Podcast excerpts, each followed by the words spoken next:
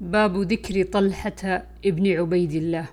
وقال عمر توفي النبي صلى الله عليه وسلم وهو عنه راض.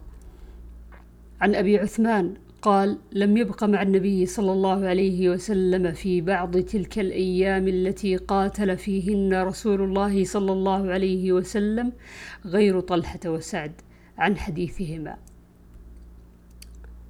عن قيس بن حازم عن قيس بن أبي حازم قال رأيت يد طلحة التي وقى بها النبي صلى الله عليه وسلم قد شلت باب مناقب سعد بن أبي وقاص الزهري وبنو زهرة أخوال النبي صلى الله عليه وسلم وهو سعد بن مالك.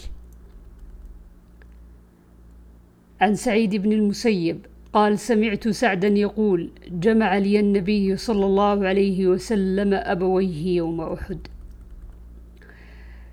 وعن عامر بن سعد عن أبيه قال لقد رأيتني وأنا ثلث الإسلام. وعن سعيد بن المسيب قال سمعت سعد بن أبي وقاص يقول ما أسلم أحد إلا في اليوم الذي أسلمت فيه. ولقد مكثت سبعة أيام وإني لثلث الإسلام. عن قيس قال سمعت سعدا رضي الله عنه يقول إني لأول العرب رمى بسهم في سبيل الله وكنا نغزو مع النبي صلى الله عليه وسلم وما لنا طعام إلا ورق الشجر حتى إن أحدنا ليضع كما يضع البعير أو الشاه ما له خلط. ثم أصبحت بنو أسد تعزرني على الإسلام لقد خبت إذا وضل عملي وكانوا وشوا به إلى عمر قالوا لا يحسن يصلي.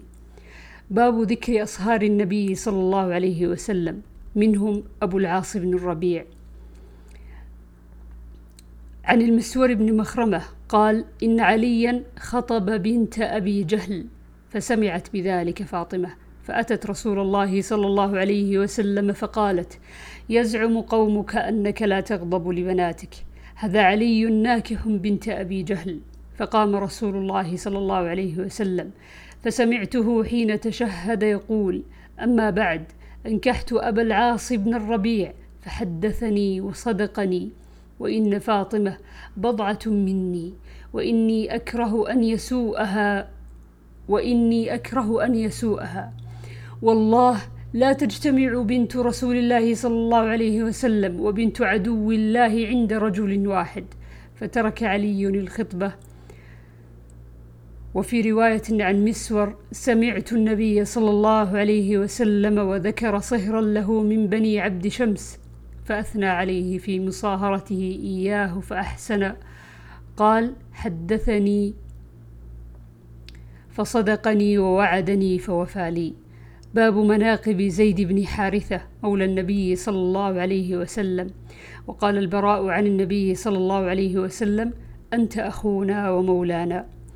عن عبد الله بن عمر رضي الله عنهما قال بعث النبي صلى الله عليه وسلم بعثا وأمر عليهم أسامة بن زيد فطعن بعض الناس في إمارته فقال النبي صلى الله عليه وسلم إن تطعنوا في إمارته فقد كنتم تطعنون في, تطعنون في إمارة أبيه من قبل.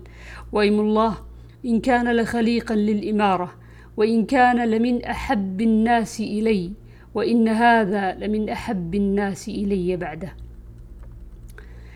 وعن عائشة رضي الله عنها قالت دخل علي قائف والنبي صلى الله عليه وسلم شاهد وأسامة بن زيد وزيد بن حارثة مضطجعان فقال إن هذه الأقدام بعضها من بعض. قال فسر بذلك النبي صلى الله عليه وسلم وأعجبه فأخبر به عائشة. باب ذكر أسامة بن زيد. عن عائشة رضي الله عنها أن قريشا أهمهم شأن المخزومية فقالوا من يجترئ عليه إلا أسامة بن زيد حب رسول الله صلى الله عليه وسلم. وعن سفيان قال ذهبت أسأل الزهري عن حديث المخزومية فصاح بي قلت لسفيان فلم, تحتم فلم تحتمله عن أحد. قال وجدته في كتاب كان كتبه أيوب ابن موسى عن الزهري عن عروة عن عائشة رضي الله عنها أن امرأة من بني مخزوم سرقت. فقالوا من يكلم فيها النبي صلى الله عليه وسلم؟ فلم يجترئ أحد أن يكلمه. فكلمه أسامة بن زيد. فقال إن بني إسرائيل كان إذا سرق فيهم الشريف تركوه وإذا سرق الضعيف قطعوه لو كانت فاطمة لقطعت يدها. وعن عبد الله بن دينار قال نظر ابن عمر يوما وهو في المسجد إلى رجل يسحب ثيابه في ناحية من المسجد فقال انظر من هذا ليت هذا عندي. قال له إنسان أما تعرف هذا يا أبا عبد الرحمن؟ هذا محمد بن أسامة. قال فطأطأ ابن عمر رأسه ونقر بيديه في الأرض ثم قال لو رآه رسول الله صلى الله عليه وسلم لأحبه. عن أسامة بن زيد رضي الله عنهما حدث عن النبي صلى الله عليه وسلم أنه كان يأخذه والحسن فيقول اللهم إني أحبهما اللهم أحبهما فإن فإني أحبهما. اللهم أحبهما فإني أحبهما. وعن الزهري قال أخبرني مولى لأسامة بن زيد أن الحجاج بن أيمن ابن أم أيمن وكان أيمن بن أم أيمن أخا أسامة لأمه وهو رجل من الأنصار. فرآه ابن عمر لم يتم ركوعه ولا سجوده فقال أعد.